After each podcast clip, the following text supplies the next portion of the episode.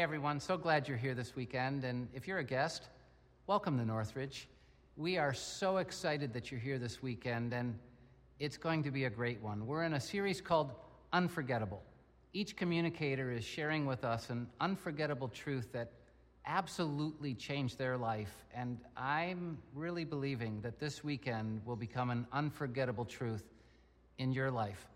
The communicator we have with us is the purpose driven pastor of culture and evangelism with Saddleback Community Church. It's a very impacting church, a sister church, really, in Southern California. And, and this communicator is really, really experienced at, at developing and impacting and pastoring leaders and innovators all around the world, both in the church and outside the church. And I'm so grateful he said yes to coming to Northridge this weekend. And so, with great anticipation and expectation, I'm asking you to help me give a great big Northridge welcome to Mingo Palacios.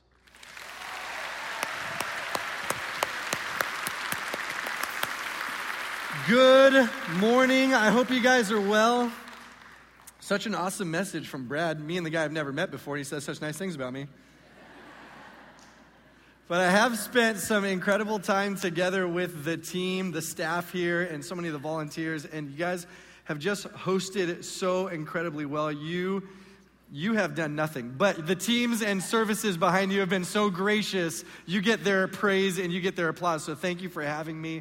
Um, it is an honor to get to share. I I, uh, I was stalking your guys' Sundays for the last several weeks as I got the invitation to come and share with you guys this morning. And you have had some phenomenal Sunday speakers over the last several weeks. Amen.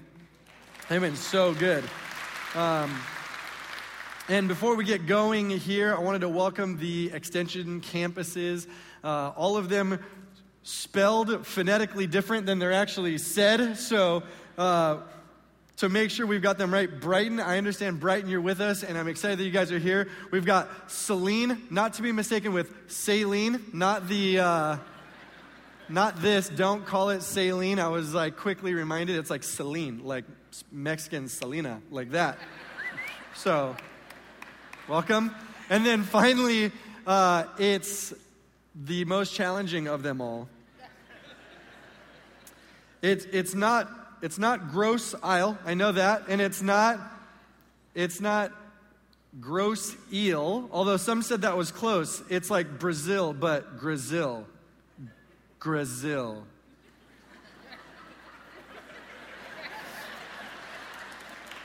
That that is it. That welcome to church. I'm glad you're here. I'm sorry I can't say your name. You probably can't say my name. It doesn't matter. We're friends. Um, my name is Mingo. It's short for Domingo. If you want to know what it is, it's a, it's a Mexican name, it's a Spanish name, Latino name. I'm named after my dad, who is named after a saint. Today's Sunday. My name means Sunday, so this is obviously meant to be, right? this is supposed to happen. Um, but I was watching that intro video and I loved, I, I was watching it, the road trip back to grandma's house. Are you guys about that? You see that? You like that? I was like, wow, I have no clue what that is like right there because my road trip back to my grandparents' house in Mexico was like the only clips, if it was a video of our road trip, would have just been like a fury of my mom's hand in the back seat, like with my younger brothers, because I'm the oldest of three, right? And when we grew up, there were no like iPads, iPhones. Like, I had friends who had a a world different to me. They had like VCRs in the back of their like minivans that was like, what? You're rich, bro? VCR, right? So to me, it was just like drive. My parents would drive like 90 miles an hour to get there, and then it was just a fury of my mom's. Like, we had the belt when I grew up. Anybody? Like, the belt was like our discipline, right? That was like not don't do not spank your kid with the belt nowadays you'll go straight to jail but for us like timeout was like assessing the damage to your body from your parents right like that was that was me growing up. And then getting to my grandparents' house was like the best ever. You prayed that you would get there during the daytime because my grandparents, they had a house in Mexico. It was in Ensenada. I grew up on the West Coast. Um, we were only like an hour and a half from our parents, my grandparents' house in Mexico, we were only like 20 minutes from the border. So getting down to Mexico was gorgeous, all the way down the Baja coast.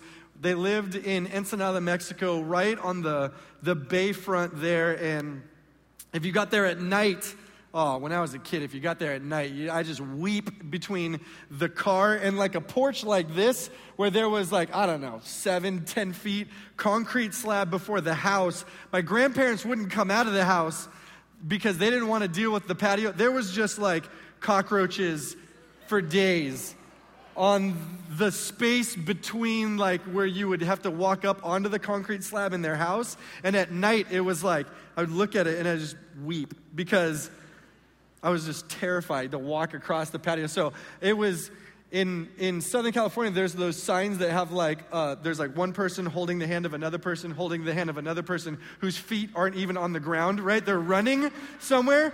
That was like me running across the patio of my grandparents' house. And then we would run to, to miss the cockroaches. And then I would hear like my brother, like, no, because he'd be carried away by some of the cockroaches. he would be gone they're big, like they're so big, like the back, the tentacles would like scratch the backs of your legs. And that's how I knew I loved my grandparents because I would, I would run the gauntlet to them, but they wouldn't come out. And the, the, it's funny, that video had like a dog that was like running out. It was like, Yay, I'm happy you're here. Like my grandparents' dogs would just attack us. Like that was, it was just, like they were just dogs that protected from other people. So they didn't know us. They would just be like, rah, rah, rah, like that was us. So that was like, oh my gosh, what kind of Pleasantville unicorn century is this? Um, so I'm super thankful to be here. I, I, I am from Southern California. I grew up, uh, I grew up in a, in a loving home, and we didn't have much. And uh, I spent most of my life between uh, Mexico and uh, the United States as my, my dad was born and raised in Mexico. My mom was uh, part of a, a, military family that traveled everywhere. And you can imagine, uh, as I, about a month ago, got the phone call to come and, and be a part of your guys' Unforgettable series.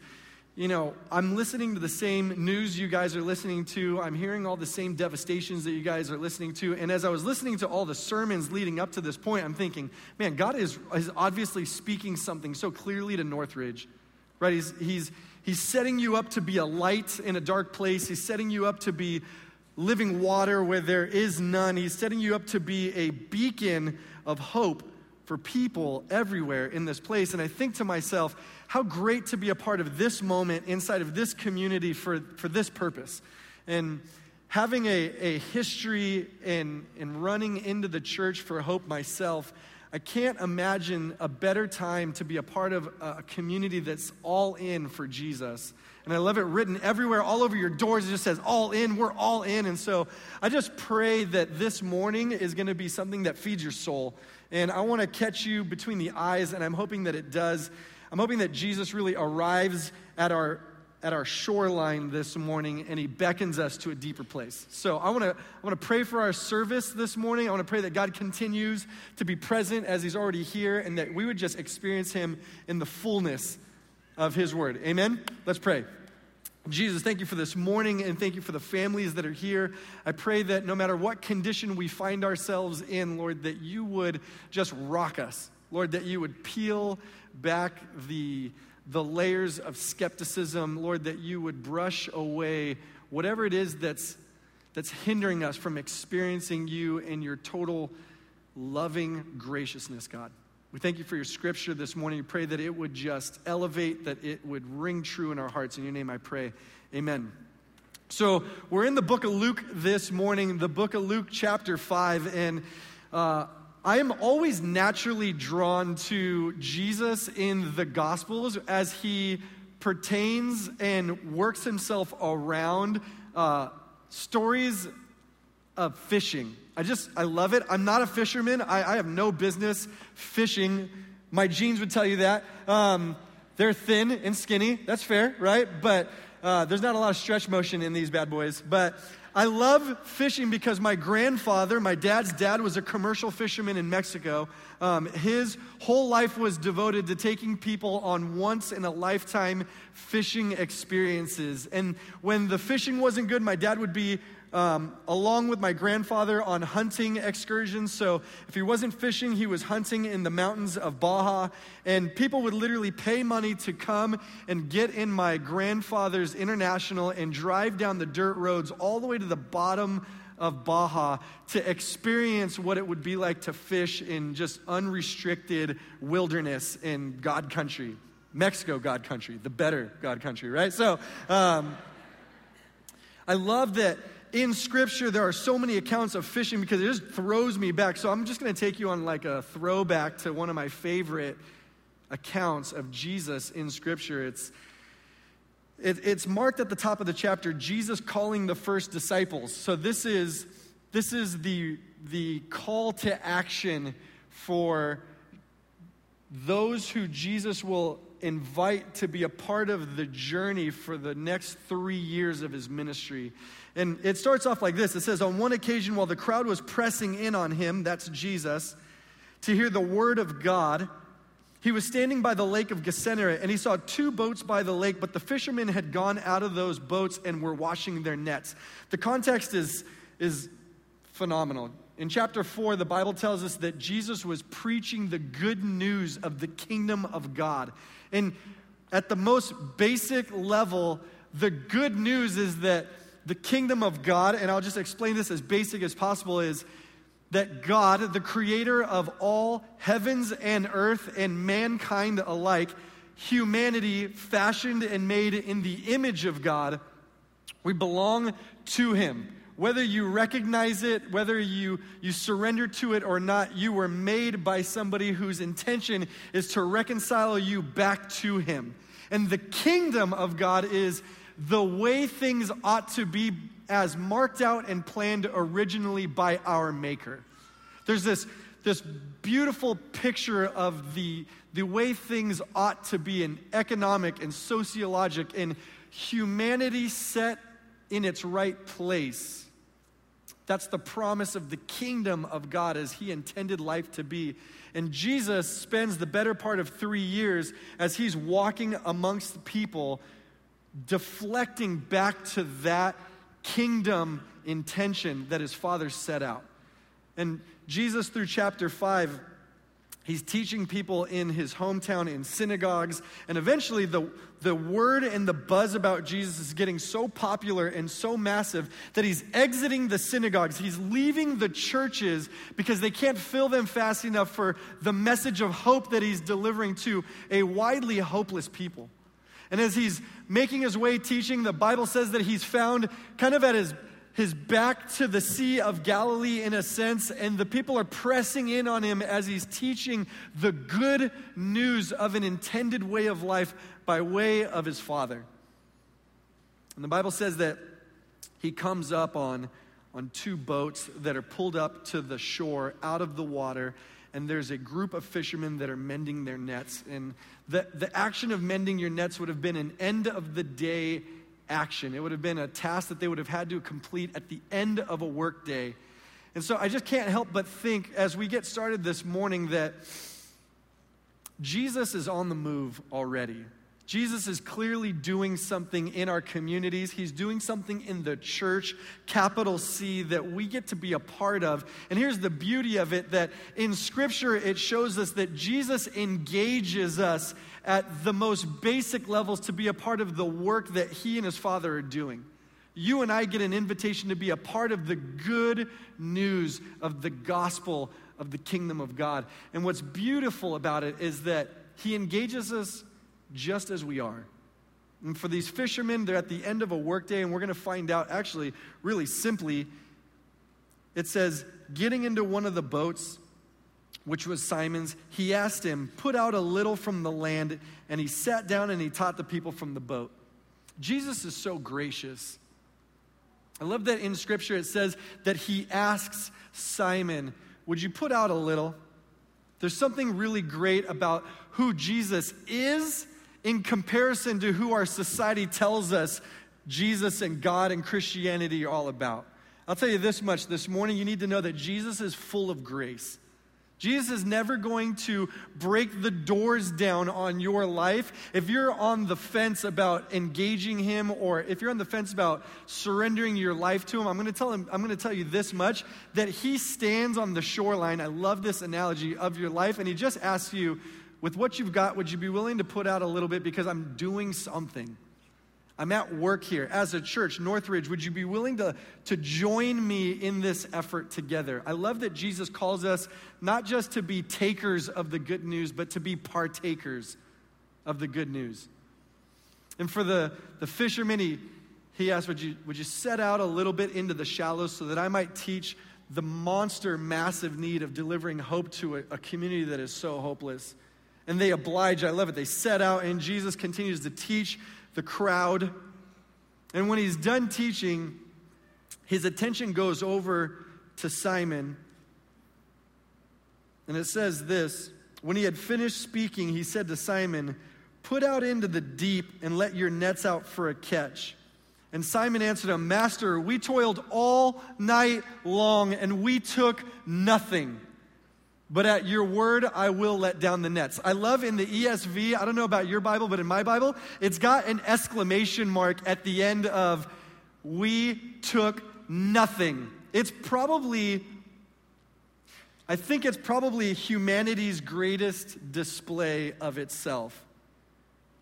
See, Jesus asking him, you're really good at this. I understand you're the fisherman. The word master, by way of Simon responding to Jesus, he gives him, a, he gives him the respect as a human. He goes, Master, listen, we toiled all night long. This is my business. I know what I'm doing.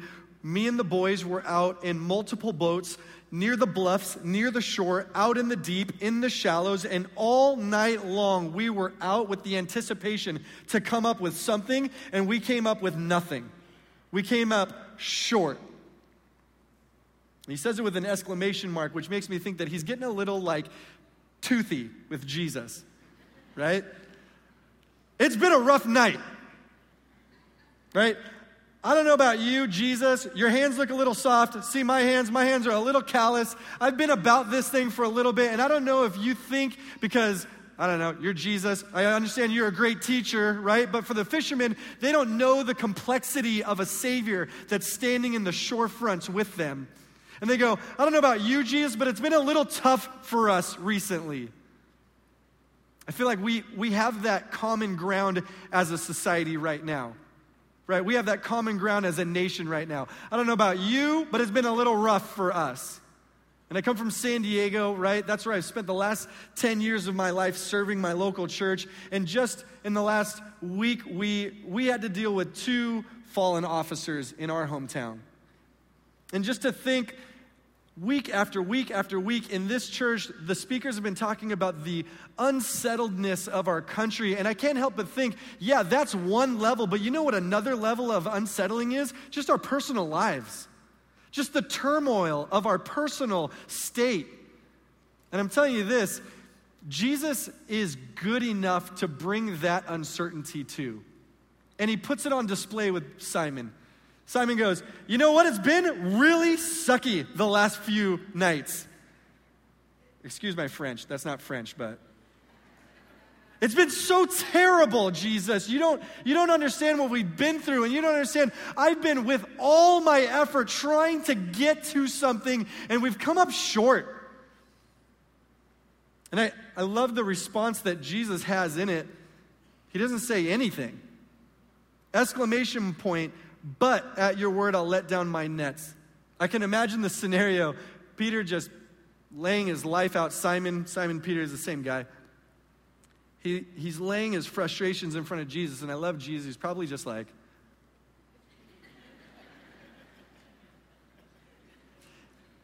And are you going to do what I ask you to do? See, there's such a progression, a, gr- a, progression of grace in Jesus. At one point, when he enters into their familiar space, the boats are on the shore. He says, Would you let me speak from your boats? Would you let me enter your space? Would you let me use what you have time, talent, treasure? Would you let me enter your world?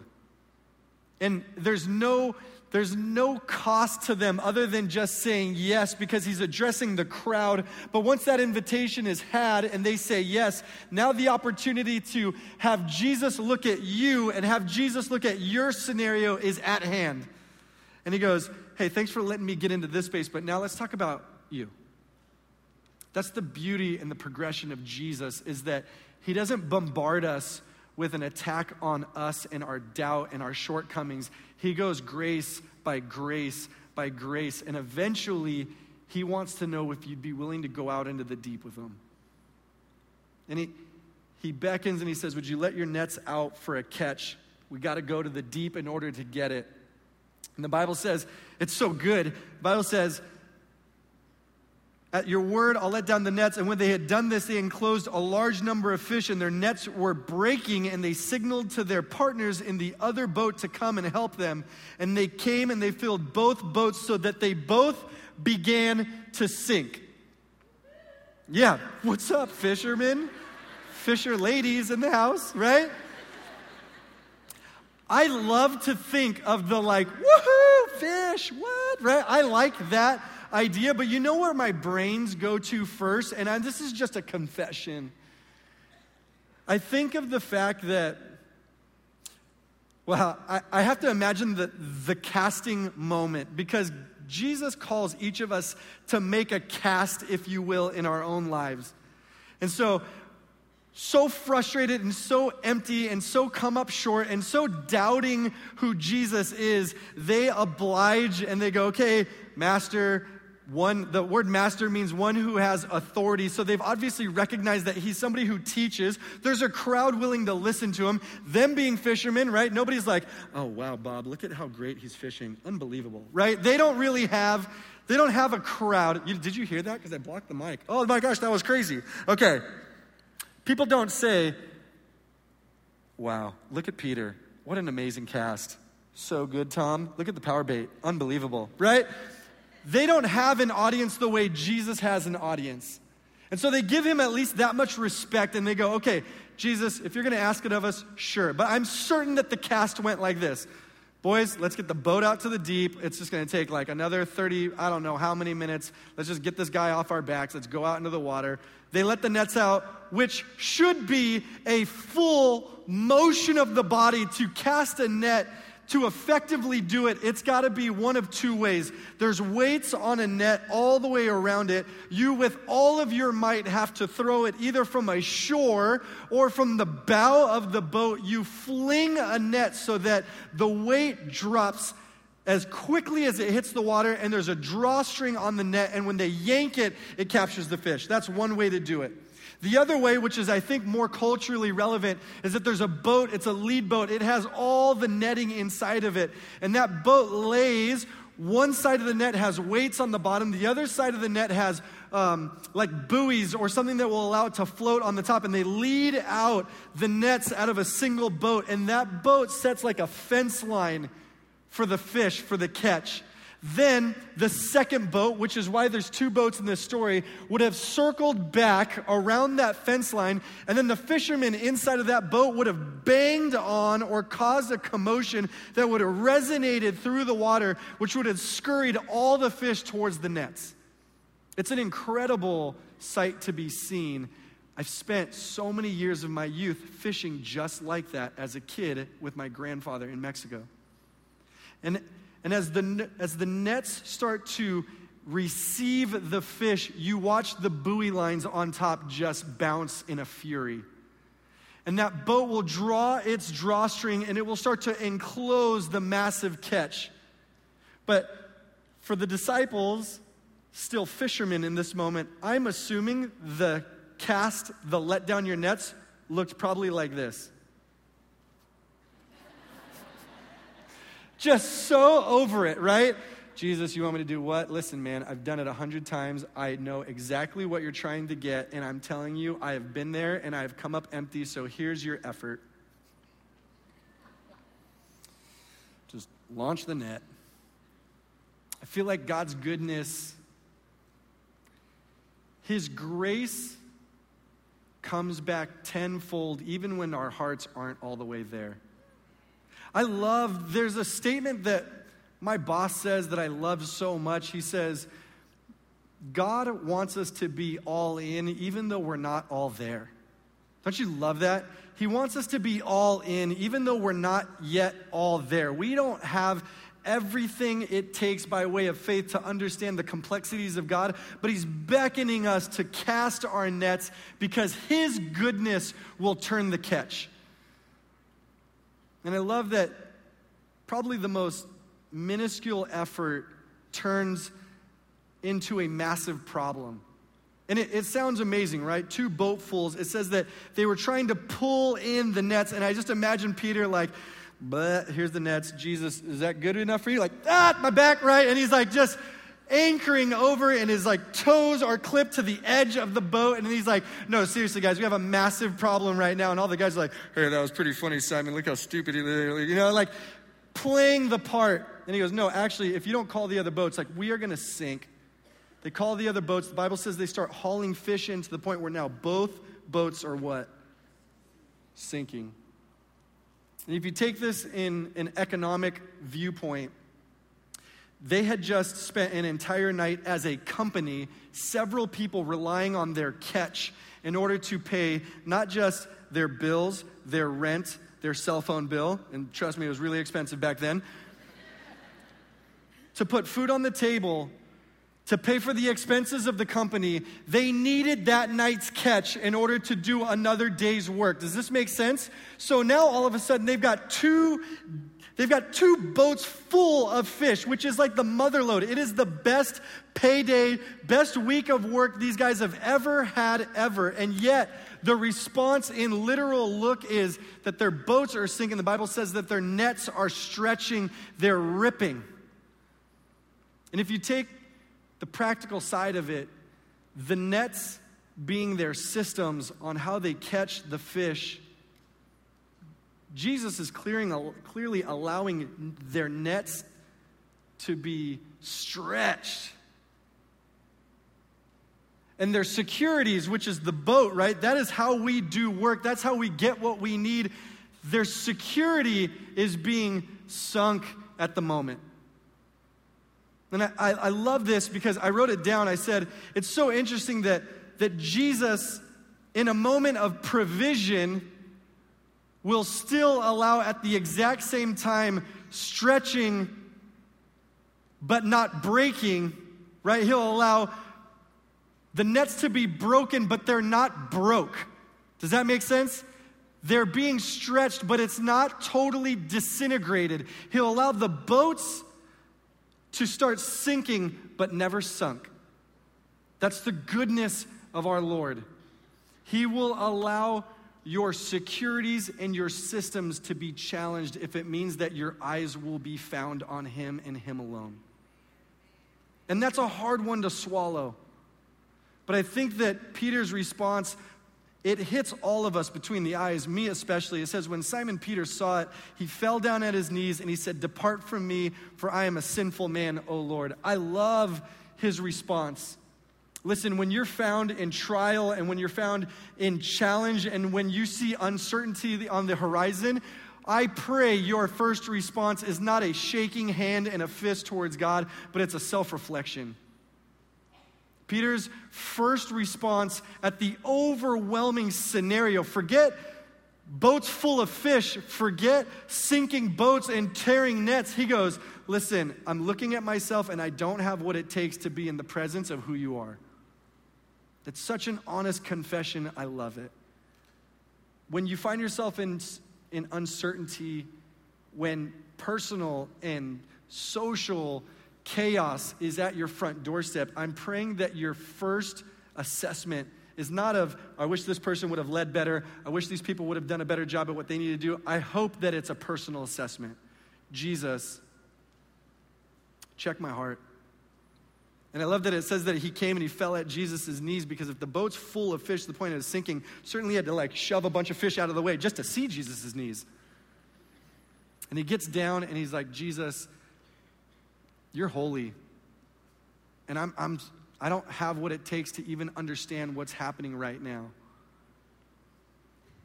And I think of my own, my own life as a kid you know, I joke about my grandparents, and, and they provided such a good security for us. But man, between, between me being a teenager at the age of 12, changing to 13, and me giving my life to Jesus at the age of 17, away at some high school camp, man, we were pressed with challenges. My parents started a business in Mexico that was supposed to be like, like you guys ever go to in and out burger? Like in and out in california is like the holy grail of hamburgers. So we started like an in and out in mexico that was like for people that only eat like tacos and tortas and beans and tortillas all the time that was like oh right?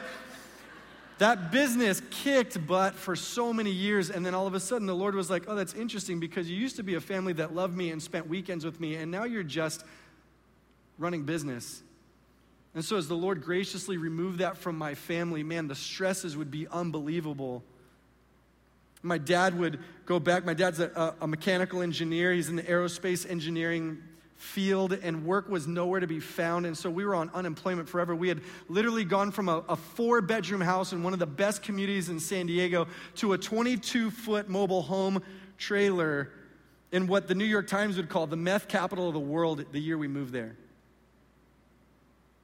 And in that time, my mom, with my family history of mental illness, my mom would have bipolar surge to the surface, and she would make an attempt on her life two times. And as a kid, with two younger brothers and my dad away looking for work in as far places as far as Los Angeles, you come across something like your mom in a note that says, I'm really sorry, mijo, but I just, it's worse for the family to have me than to not you look at your scenario and you go, there are some securities here that I thought were supposed to be built in, Jesus. And as a young kid, I understood there's not a lot that's really promised to be eternally safe. God's graces would have it that miraculously my mom, you know, several days after taking more pills than she ever should have, would walk on her own power, really the grace of God, walked back through our front door alive, so broken. My father would eventually find work, and our family would recenter itself on Jesus. And I remember my dad telling me one time as we were on our knees, literally praying that my mom would just come home. He said, he, goes, Mijo, even if even if mom never makes it back, Jesus is still good. And it's the provision that you find yourself in total provision and total chaos in the same moment. And I'll tell you this you don't know me from the guy maybe sitting next to you, but Jesus is the only thing in a social chaos and in a personal chaos that is eternally secure. And the beauty about the goodness of God, and this isn't everyone's story, but my parents, they found Jesus and they arrive 30 years later, a loving couple that hosts people. And my mom shares her story of it not being who you are, but something that you go through in order to remain at the feet of Jesus. My parents host people at our house in Mexico, which used to be my grandparents' house. Now, several churches and rehab groups come to that house. See, when all of my family's systems and securities were sunk, when everything was, was supposed to be, was no longer, Jesus remained on the horizon. And man, I had nothing but, but two arms and a few feet just to kick and swim to him. And I'll tell you this much I don't know what you're leaning on. I don't know what it is that you, you hold to, if it's your family or your spouse or your job or your education or your professional future or what it is that you have collected in your bank accounts, but none of it is eternal like the promise of Jesus and a life reconciled to your Maker. Jesus is so, so good.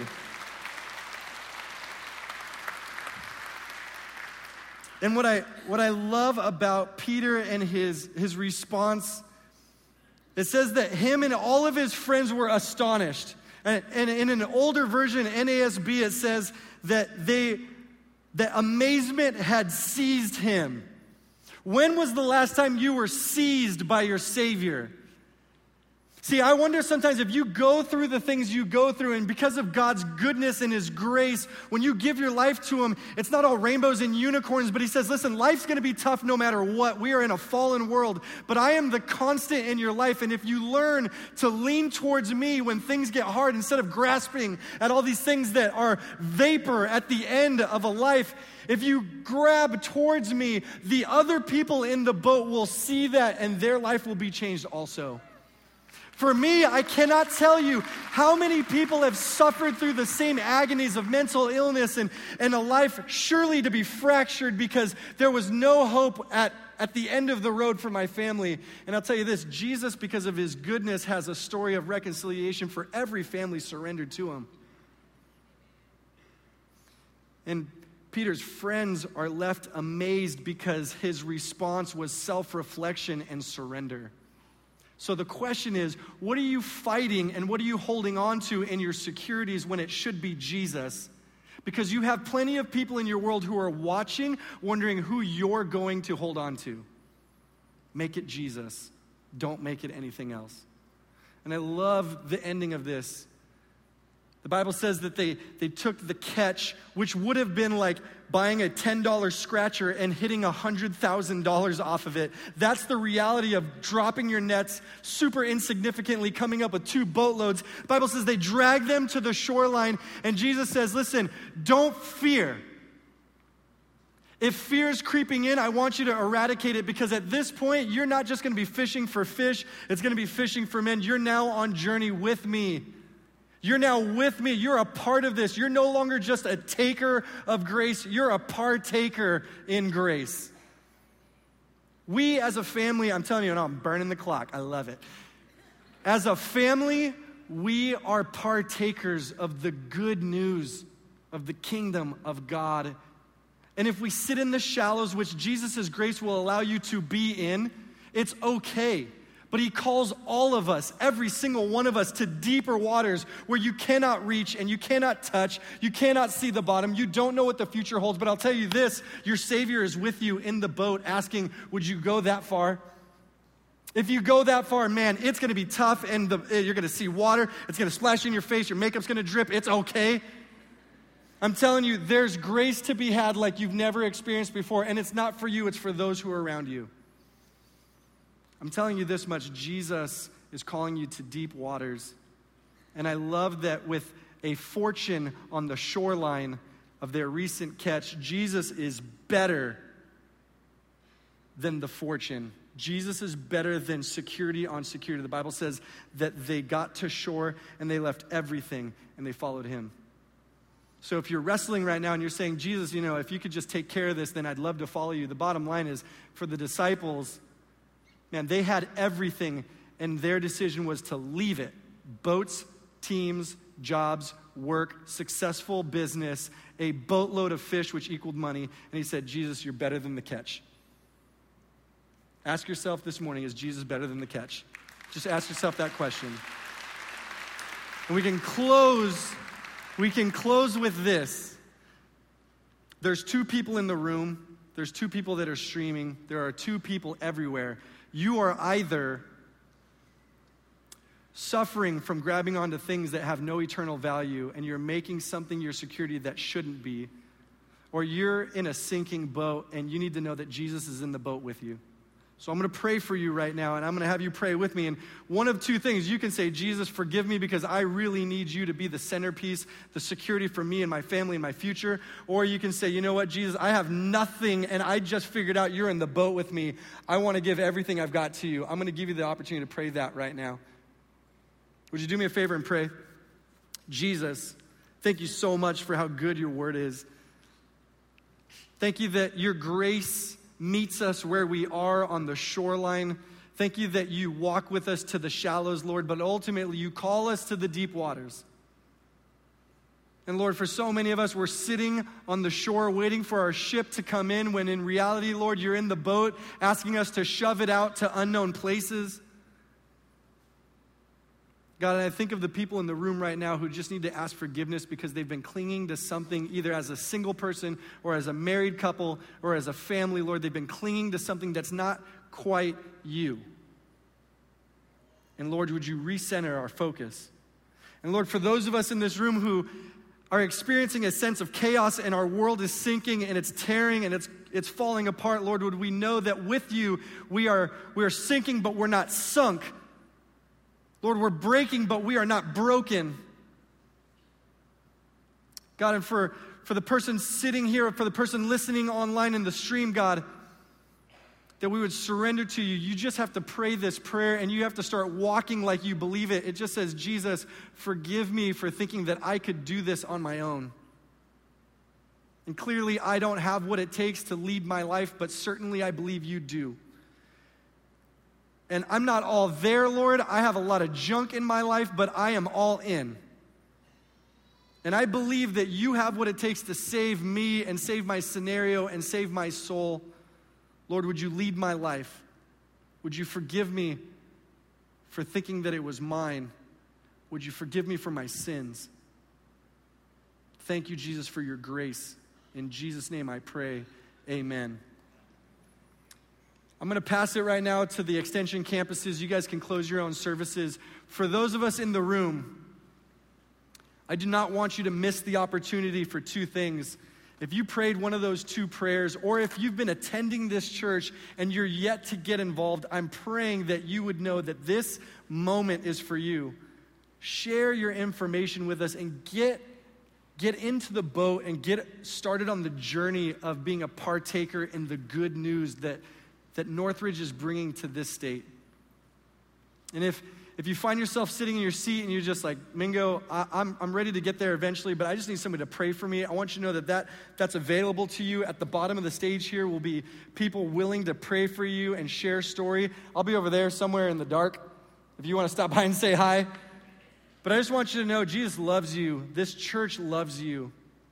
And we can't wait to see what God is going to do in this community. I'm so thankful you guys shared your Sunday with me. Have a great Sunday.